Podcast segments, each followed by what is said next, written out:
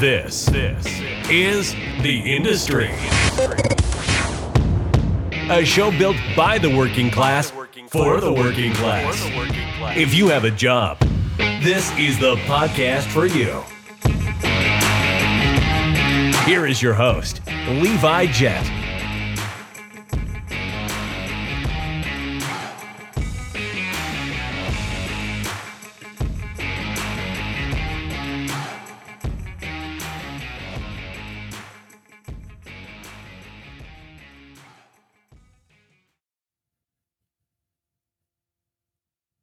Welcome to the industry and happy Valentine's Day.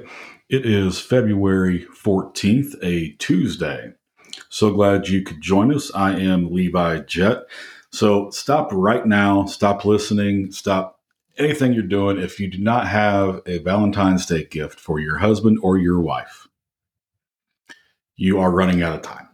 You need to go right now and pick something up um, I'll excuse you from listening to the show. Turn us back on once you get done and thank me later. But go out, get something, get a car, get flowers, um, go to the grocery store, get something to make dinner, whatever. But do not forget um, this really made up holiday, but we got to celebrate it. And if you don't celebrate it, uh, you're doing time in the doghouse. So again, so glad you could join us. Uh, so, my wife and I had decided not to do anything for Valentine's Day. And typically, the male perspective is when a woman says that, it's a trap. 10 times out of 10, it's a trap, and you don't fall for it. So, I'm sitting there thinking, all right, you know, we're going to do anything. We, you know, went out to dinner um, last night instead of doing it tonight. Uh, and anyway, you know, I went out and bought her like a, a new hoodie and got her a card. Um, and that's, you know, all I was going to do because I, I, knew we weren't going to do anything extravagant, but still, I, I wasn't going to, you know, show up empty handed. That's, that's crazy. I'm not insane. Well, unbeknownst to me, really, um, she went out and freaking bought me a new vehicle. Uh, bought me a Jeep Wrangler. So I'm really holding the short straw when it comes to Valentine's Day gifts this year. Um, because um, what I got her does not compete at all with a Jeep Wrangler. So a very, very happy Valentine's Day uh, to my wife, who I love, and thank you so much for that. Um, so enough about the uh, the lovey-dovey Valentine's Day stuff. Um, Super Bowl over the weekend was amazing, uh, simply amazing. One of the best Super Bowl games I have ever seen personally. Um, yeah, I mean, both teams were in it the whole entire time. A lot of offense, a lot of really impressive, spectacular plays made. Um, and just all around a, a great game. It's not often that we really get the two best teams from each conference in the big game, uh, but I really believe we did this year. And the Super Bowl game that happened was evidence of that. Uh, a really good game all the way down to the wire. Now, some people out there are taking exception to kind of how the game ended. Uh, there was a somewhat controversial uh, holding call uh, called On Philadelphia that really iced the game for Kansas City. Uh, I don't know if it would have ended differently had that not been called. Uh, Kansas City would have still kicked a cheap shot field goal to give them the lead. The Eagles would have had the ball with about a minute, uh, minute or so to spare, maybe one timeout too. I can't remember. Um, but so you know they would they would have had to get into field goal range within a minute, uh, which is doable in today's NFL. Um, but still, it, it, would have given them much more of a chance than the, uh, I think, seven seconds they had or eight seconds it ended up being. Uh, I I don't know. I think that in a, in a situation like that, in a spot like that, the the penalty, the guy had his hand on him. I, I, I didn't really see any holding going on. Um, he certainly didn't disrupt his route or anything like that. Uh, it was a bad throw, a bad route. And that's kind of why he was out of position. It wasn't because of the defender. So, and I think in a moment like that, you, you got to let him play a little bit. Um, but again, on the flip of it, if, if it had been a little bit more holding and they didn't call it at all, um, the same would be said for Kansas City. You know, they'd be up in arms, especially if uh, Philly got the ball back and was able to score a touchdown and win the game. Um, so, but still, one of the best Super Bowls that I have seen, uh, definitely in a long time, maybe ever. Um, but now we're entering the football drought. At least for me, I'm a huge football fan. I'm I like baseball and um, I watch basketball too, but football is really my sport. So we're entering the football drought, um, so to speak. Uh, we have the USFL coming up, but who cares? Um, that's that's that's the worst football that is played. Uh, I would rather go any day of the week and watch freshman high school football um, instead of the USFL. Um, all right, so looking at weather for the week ahead. Uh, we'll check in with WeatherWorks here in just a moment. Uh, from what I'm seeing, uh, we're still enjoying warm weather. I mean, in Indianapolis right now is 57 degrees. It's very cloudy, very overcast, um, but it's warm. It's nice out. Uh, tomorrow is supposed to be even warmer uh, before a system moves in that's going to bring a lot of snow um, up to the upper Midwest. Uh, but places from really Chicago and south uh, are going to miss out on snow yet again. Um, going to be a chance of severe weather, it looks like for us, and um, then a little bit of a like a one day, you know, cold stretch before temperatures start to recover and we're back into the 40s and 50s and even 60s um, in the long range forecast. So this winter keeps going with uh, and, and and giving issues to cold weather from really being able to set in. Uh, and I, I mean, I guess it depends on what side of the fence you are. You know, if you're a snow lover, you're hating it. If you got a lot of per push contracts, you're hating it. But if you don't like snow or if you have seasonal contracts for snow removal, uh, you're loving this winter. Absolutely loving it because uh, you're making out like a bandit for sure. So we will uh, check in with WeatherWorks right now and check in with the professionals and let them tell you what they're seeing.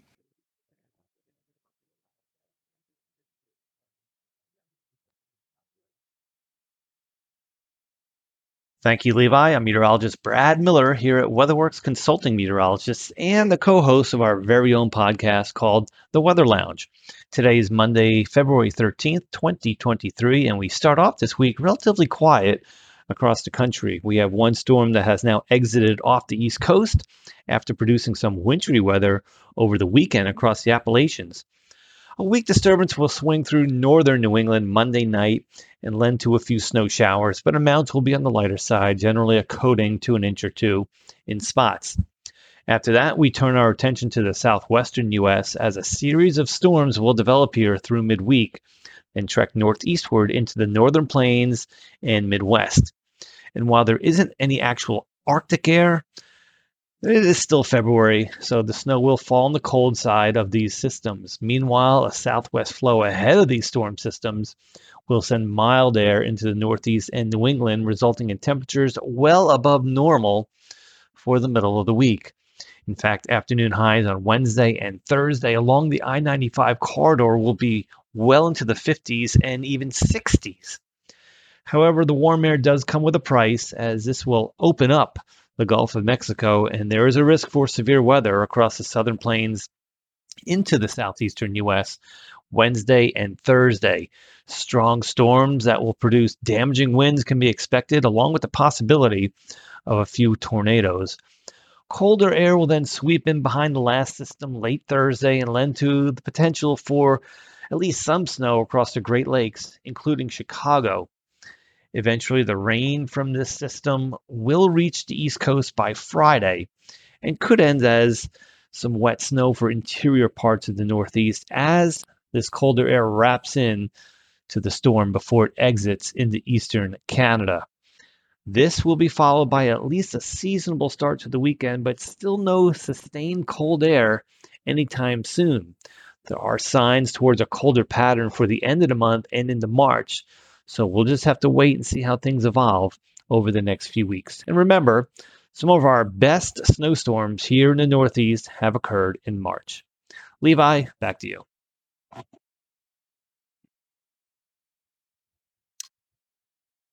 Welcome back, and we thanks WeatherWorks so much for another fantastic update. Really appreciate the partnership with them. And if you are looking for a professional weather service, um, do your research on WeatherWorks. Uh, they have price points and plans for, for really any budget um, and any industry, uh, but they are, you know, one of the originals in doing this.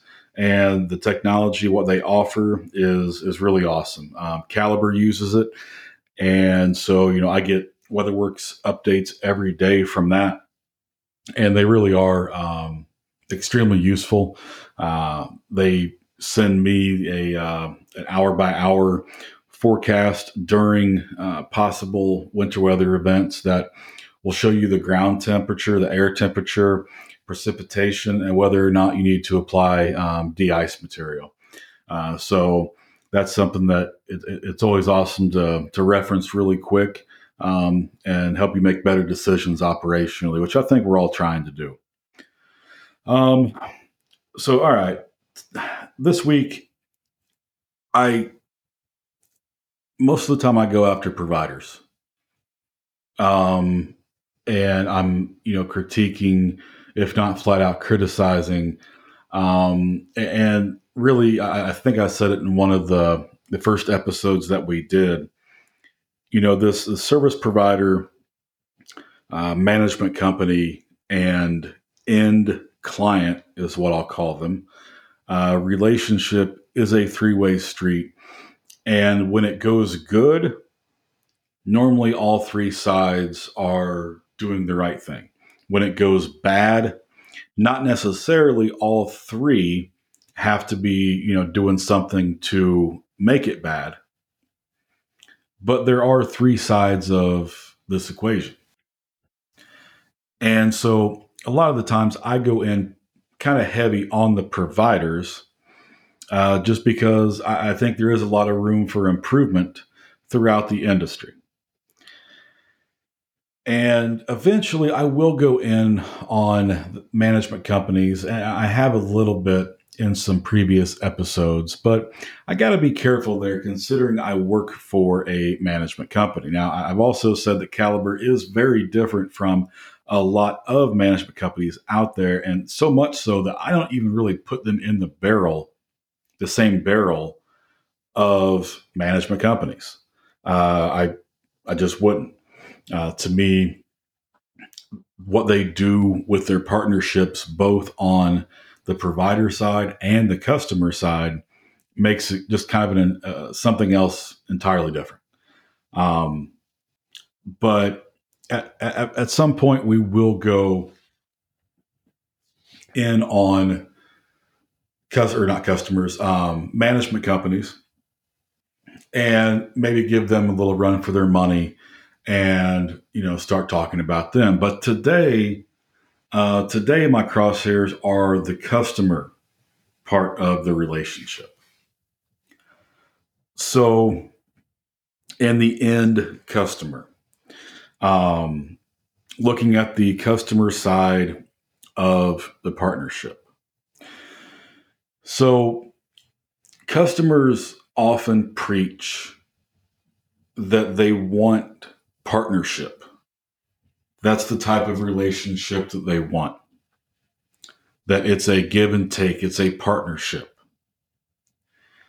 And, you know, it sounds fantastic. It really does. And there are a lot of customers out there that probably treat it just how they're they're saying that it should be. That it's a partnership. But there are also a lot of instances where customers are not creating the atmosphere needed for everyone to succeed. And I'm going to take the management company component out of it and just talk about provider, customer. And if you want, you can even put the management company into the provider barrel for uh, this conversation. So, one of the things that causes just a lot of tension between a client and a provider is the scope of work and what it means. So your, your, your scope of work is assuming your site is already maintenance ready. Again, we're talking about landscaping here. It's getting to be that time of year. It feels like spring right now. But it has to be maintenance ready for that scope of work to really stand up and make sense. Because if you're taking over a property that's been neglected, even just for one growing season, but let alone two or three years or more, if you're taking over that property, there's going to be a lot to do to get it to look like the scope of work suggests it will. And it's going to take a lot of work. It's going to take a lot of time, a lot of labor, a lot of equipment. And so, should that cost fall on the provider? I don't think it should. Don't think it should at all because generally speaking the the contract the money that the customer is paying is for a maintenance package a maintenance agreement not maintenance plus you know restoring what is decayed for the last 3 or 4 years. That somehow you're supposed to spend the first eight weeks of the contract doing a weekly cleanup of the property, trying to get everything in order, and spending countless hours there to make it look right. Well, I got news. If you're doing that, you will be upside down on your agreement in the first month or two. That means for the rest of the season, they're not making money. Contract starts in April, and by mid May, they may have spent more than the contract is worth trying to get the property into maintenance shape. And that's an issue because it's a hot button issue with customers, making sure the provider is adhering to the scope of work. But holding them to that standard on a property they've not been working it is really borderline unethical. You have to give them a fighting chance. There's a lot of providers out there that could hold a site to the scope of work if it was given to them in pristine condition. It's it's an easy sell at that point. And really, you know, if if that's the situation most of the time, then these contracts really aren't half bad. But when you're looking at contracts that have been, you know, combed over and combed over and combed over to shave every penny um, that they think they're paying in extra you know, trying to cut any costs they can off of that deal to get it as low as they can, and then holding you to, we'll call it the scope of work plus. The scope of work plus um, a complete revamp of landscaping. Scope of work plus, you know, having to rip out 30 dead trees and 40 dead bushes. Scope of work plus having to do major renovations to mulch beds. That isn't the scope of work. And customers that fall into that category of what I'm speaking on, that's not how the partnership works. And I I understand because a lot of customers out there too, they will give you the opportunity to kind of raise your hand and say, hey, this site needs, you know, needs some love. It it needs more than, but you have to give a decent amount of time for people to get out to these sites and really look at them. And when you get into a, a spot where maybe it's a little, I don't know, it's a little close to that timeline, that um, that sanctuary time that you're going to give them. Common sense. Common sense says, you know, a, a, a fence line that is overgrown to the point you can't see the fence anymore didn't happen in that first month of growing season they've had the contract. Right? It's been months, if not years, of growth. It's been multiple growing seasons. And then you get into out of scope work. You know, what does out of scope work mean to a provider? We already talked about the fact that the contracts may not always pay the best. They may be, you know, kind of scrappy. They may be a little cheaper. And, you know, guys are taking them, you know, knowing, all right, you know, I'm, I'm not to, not to be a rich man because I, I, I just, you know, picked up, you know, 10 landscape sites for, for maintenance. What they're looking for is out of scope opportunities on the site. That's where they're able to make some money back. That's where it becomes profitable for them. But in order to do that, the customer has to be willing to approve that work. And that's something else. So if you're bringing in someone to do your landscaping and you're not doing it in house, that company is going to be looking at your entire landscaping, trying to help you make your site look the best it possibly can. And they may bring you suggestions and ideas or, or straight up things that need repair to replace that are damaged that do not fall in their scope of work. And it's on you to approve these requests. Now, should they be competitively priced? Absolutely. They absolutely should be. And if you're a provider that's, you know, trying to make a 90% margin on everything, shame on you. But if you're not willing to spend the money on enhancements and out of scope opportunities, then you might as well do your landscaping in house. Because you really are taking uh, taking a lot away from that provider. Because here's something else to think about. When a provider has the opportunity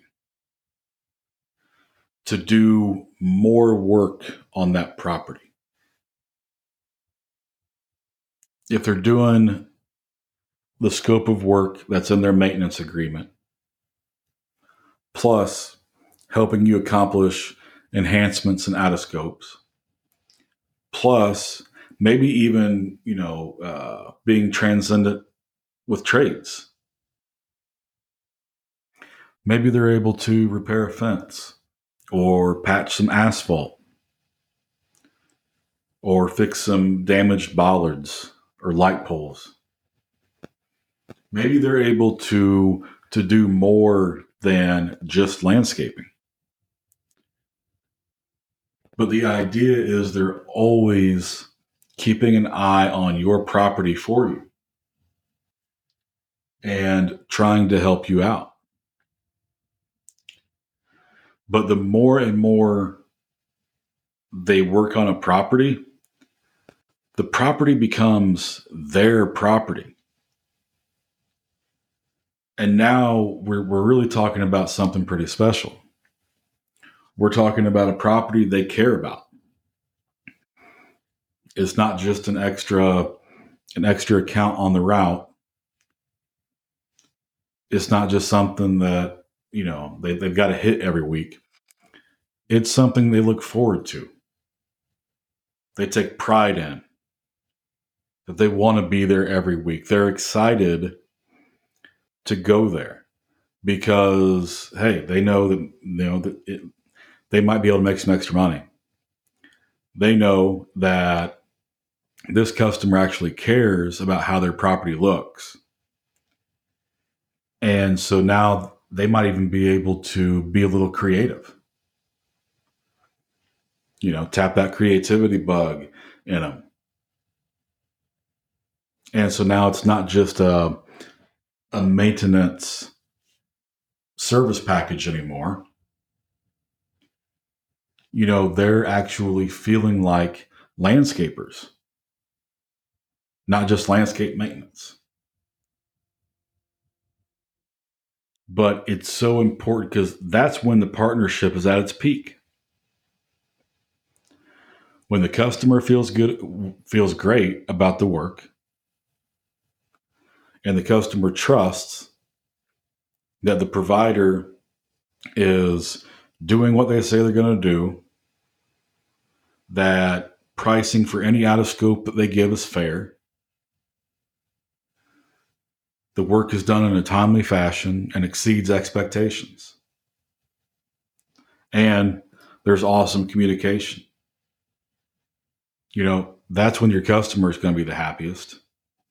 And your provider is going to be happy when when yeah, they're able to make a little bit of extra money. They're able to take more ownership in that property because well, they actually care now. They have more skin in the game and when there's when there's excitement there you know that's it, it benefits both sides.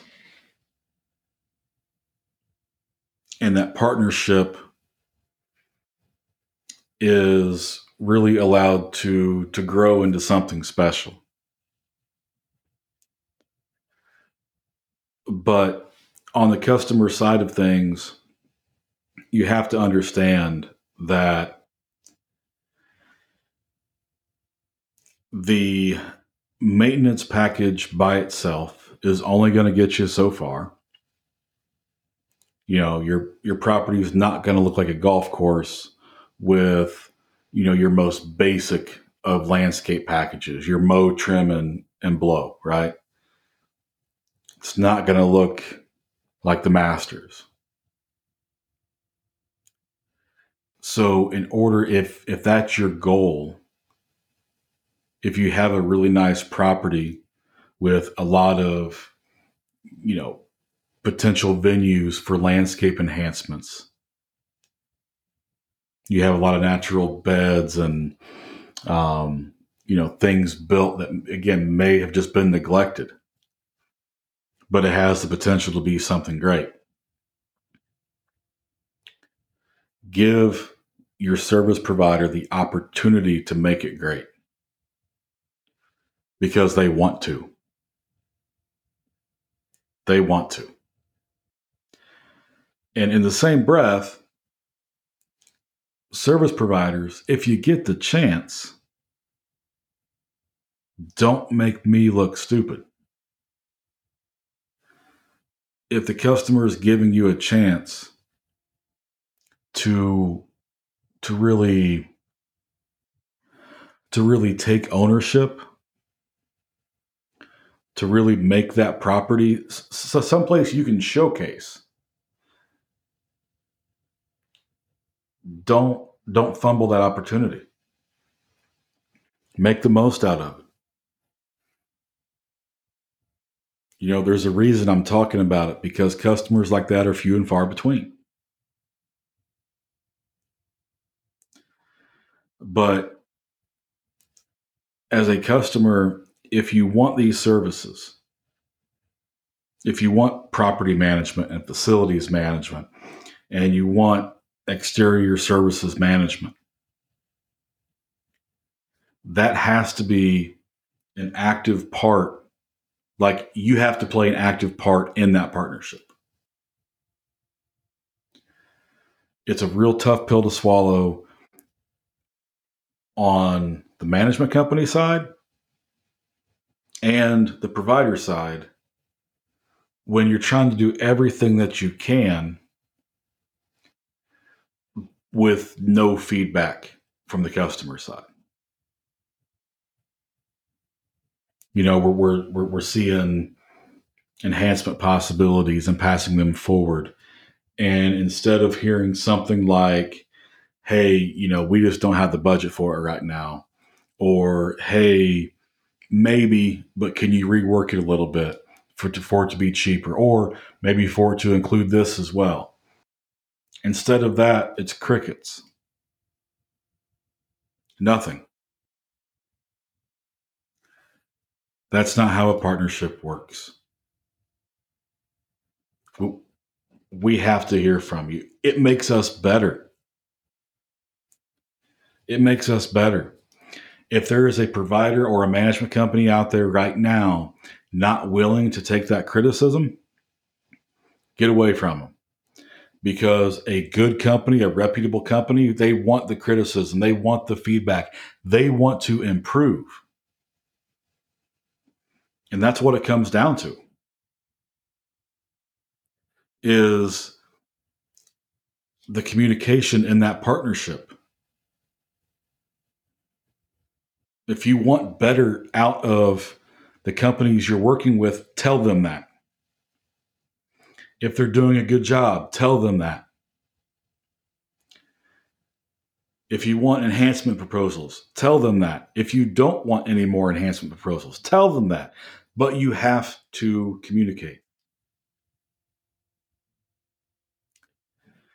And when we're going back to that that three pronged relationship. There's a lot of communication that happens within that, that triangle. But it's most often, at least in some of my experiences throughout the years, that communication from the customer is the smallest piece of that pie of communication. Communication between management companies and providers, and that happens all the time, every day. Has to.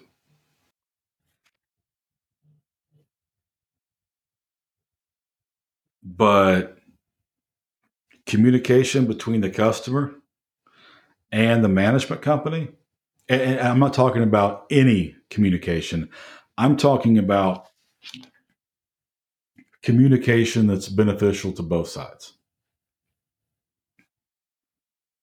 Communication is often that one way street, that pounded in, you know, you're going to listen to what I have to say. And if you have any business, I really don't care what it is. We're just going to keep moving on.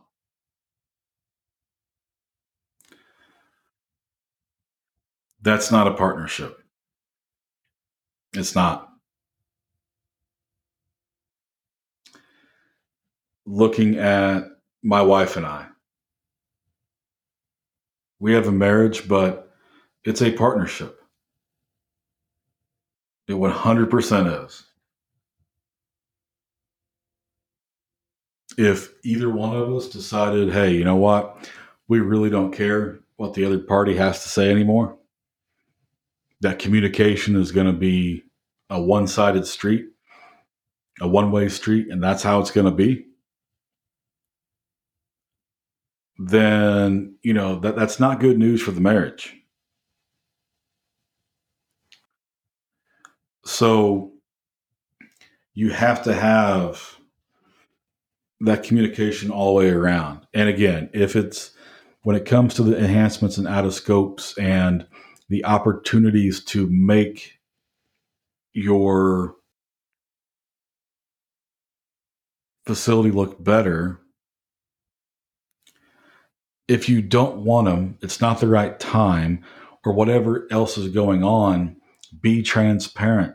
Tell them, hey, I see it. I see what you're doing. And unfortunately, we we just don't have the money right now. Or unfortunately, you know, exterior maintenance upgrades just aren't a priority for us. And, you know, we're we're all adults. We can take that and move on. But it needs to be said. Just just ignoring it again, that's just not good um, good partnership skills, not not good communication skills. It is just not good. So to make all of this work, we have to have great communication. We have to have great education every side of this equation has to be properly educated. And if we have, if we can check the box on those two items, then we're light years ahead of people who cannot check those boxes. And I'm hoping that more customers start to become more transparent with how they communicate and have a greater understanding of the providers they use, of how the providers they use operate in their business, what they need out of that partnership. All right, we are going to wrap this up for this week's episode of The Industry. Thank you so much for tuning in. Please be sure to check us out on Facebook. Give us a like and a follow there. We would greatly appreciate it. Uh, also, be sure to um, give us a rating, give us a comment, feedback, whatever it is on uh, whatever podcast platform you're listening to, whether it's Apple, Spotify, whatever. Um, greatly appreciate any feedback. If you have any questions for the show, comments, suggestions, what have you, please reach out to me directly at levi at jetfacilityconsultants.com. Uh, you can also reach me on the LinkedIn platform by searching Levi Jet. And um, yeah, we'll be back next week with a brand new episode of The Industry. And also, if you like this podcast, please check out The Industry After Dark, where we go off the rails a little bit um, and talk about real anything we want really. So, but it's a great show and a great platform. So until next time, I will see you and thank you so much for joining us. Thanks for listening to The Industry, a show built by the working class for the working class. Be sure to subscribe so you don't miss the next episode. While you're at it, help us spread the word by leaving a rating and review.